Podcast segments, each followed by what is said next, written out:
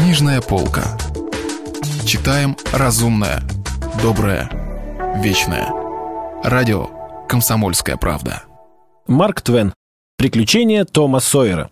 Читает Стас Бабицкий. Глава 27. Двое внизу достали какую-то провизию и принялись закусывать. После долгого молчания индеец Джо сказал «Вот что, малый, ступай-ка ты туда, откуда пришел, вверх по реке. Подождешь там, пока я тебя извещу. А я рискну, поброжу еще по городу. Надо же, хоть поглядеть. Зато опасное дело мы примемся, когда я разузнаю побольше и обдумаю все как следует. А потом в Техас. Вместе и махнем. На то мы порешили. Вскоре после этого оба начали зевать. И индеец Джо сказал, «Спать хочу до смерти. Твоя очередь стеречь». Он улегся в бурьяне и вскоре захрапел.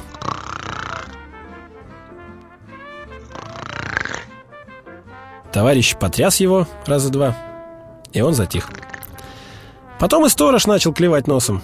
Голова у него клонилась все ниже и ниже, и вскоре они храпели оба. Мальчики вздохнули долгим, облегченным вздохом. Том прошептал. «Ну, теперь пора. Идем». Гек ответил. «Не могу. Я тут же помру, если они проснутся». Том настаивал. Гек упирался. Наконец Том встал на ноги, медленно и осторожно, и пошел один. Но с первым же его шагом покоробленные половицы так страшно заскрипели, что он повалился на пол, едва живой от страха. Второй раз он и пробовать не стал. Мальчики лежали, считая медленно тянувшиеся минуты, пока им не показалось, что времени больше нет вообще, и сама вечность состарилась и посидела. Но тут они с радостью заметили, что солнце садится.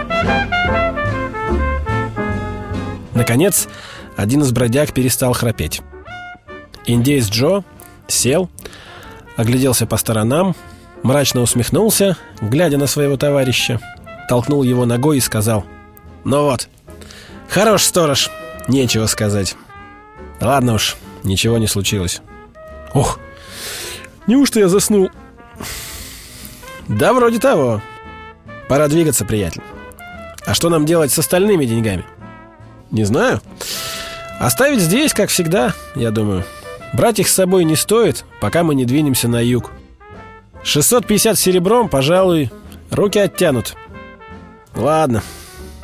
Ничего нам не сделается, если еще раз сюда придем. Да-да, только, по-моему, надо прийти ночью, как мы раньше делали. Оно лучше будет. Это верно. Только вот что. Может, мне еще не скоро удастся наладить то дельце. Мало ли что может помешать. Место не очень-то подходящее. Давай зароем как следует и поглубже. Правильно, одобрил его спутник и, перейдя через всю комнату, поднял одну из плит в глубине очага. Он вынул мешок, в котором что-то приятно зазвенело. Он достал долларов 20-30 для себя и столько же для индейца Джо, потом отдал ему мешок, а тот в это время, стоя на коленях в углу, копал землю складным ножом. Мальчики в один миг забыли все свои страхи. Горящими глазами они следили за каждым его движением. Вот повезло. Ну просто нельзя было себе представить такого счастья. 600 долларов! Это такая уйма денег, что десятерым мальчикам разбогатеть можно. Вот вам и клад. Да еще как все хорошо устраивается. Нечего и голову ломать, в каком месте рыть яму. Они ежеминутно толкали друг друга локтем, Выразительные и очень приятные толчки, которые значили просто «Небось, рад теперь, что мы с тобой тут?» Нож индейца Джо наткнулся на что-то твердое. «Ого!» — сказал он. «Что там такое?» — спросил его спутник. «Гнилая доска!» «Да нет. Ящик как будто. Ну-ка, помоги, сейчас узнаем, что здесь такое». Он запустил в ящик руку и тут же вытащил ее. Гляди-ка, да это деньги!»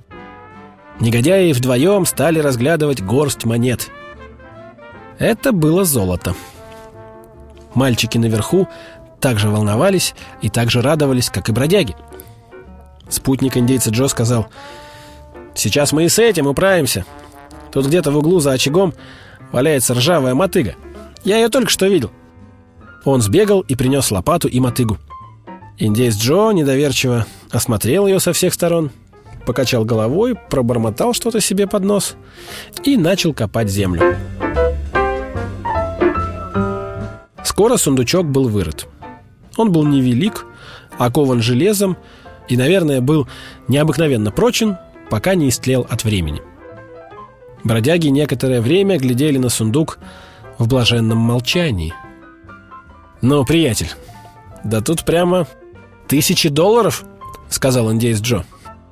«Говорили же, что в этих местах одно лето околачивалась шайка Мерла», — сказал другой. «Это и я слышал», — подтвердил индейец. «Похоже, это их работа». «О, теперь тебе не стоит браться за то дело». Индейец нахмурился и сказал. «Не знаешь ты меня. То есть мало знаешь об этом деле. Тут не один грабеж. Тут еще и месть». И злобный огонь вспыхнул в его глазах. «Мне понадобится твоя помощь. Вот когда покончим с этим, тогда в Техас. Ступай домой к своей Нэнси, к ребятам, и дожидайся, пока я тебя извещу. Ладно, как хочешь. А что нам с этим делать? Опять зароем, что ли? Да. Полный восторг наверху. Нет, клянусь великим Сахимом. Глубокое уныние наверху. Я чуть было не забыл. На мотыге была свежая земля. Мальчики чуть не умерли со страху.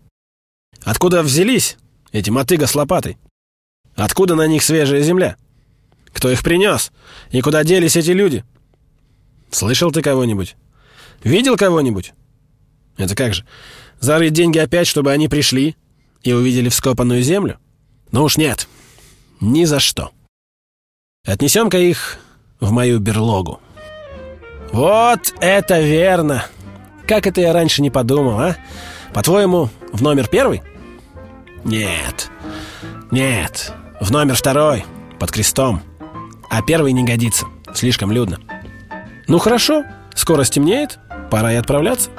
Индейец Джо встал и принялся красться от окна к окну, осторожно выглядывая наружу. Потом сказал, «А все-таки кто бы это мог принести сюда, мотыгу с лопатой?»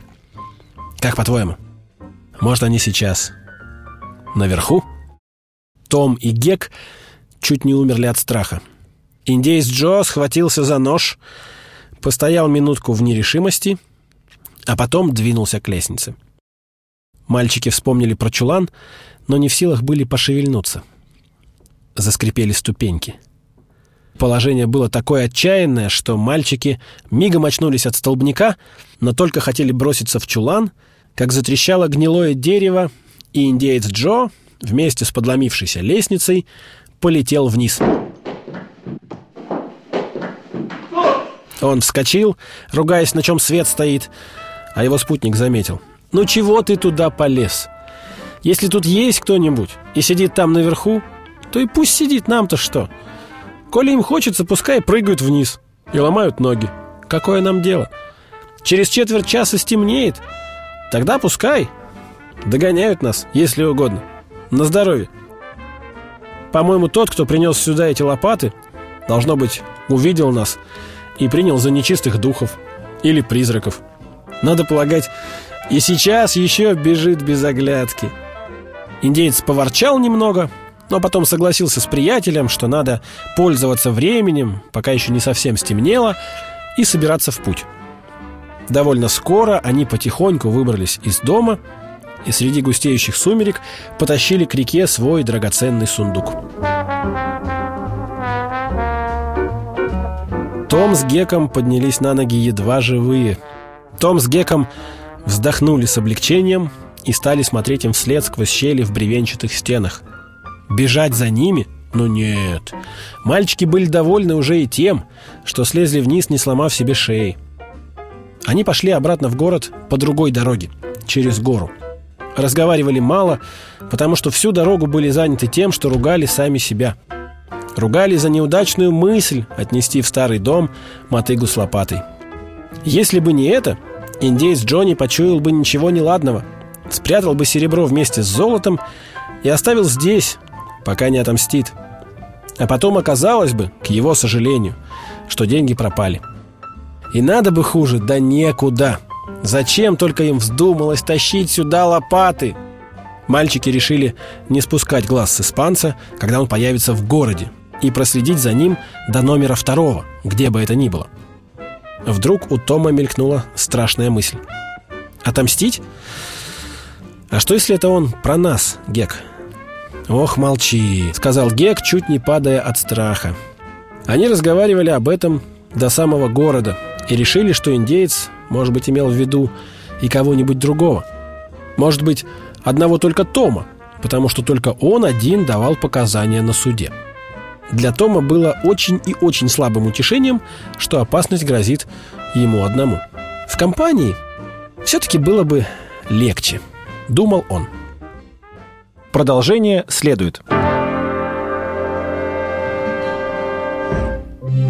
Если вы пропустили главу любимого произведения или хотите послушать книгу целиком, добро пожаловать к нам на сайт kp.ru слэш радио раздел «Книжная полка». Книжная полка. Читаем разумное, доброе, вечное.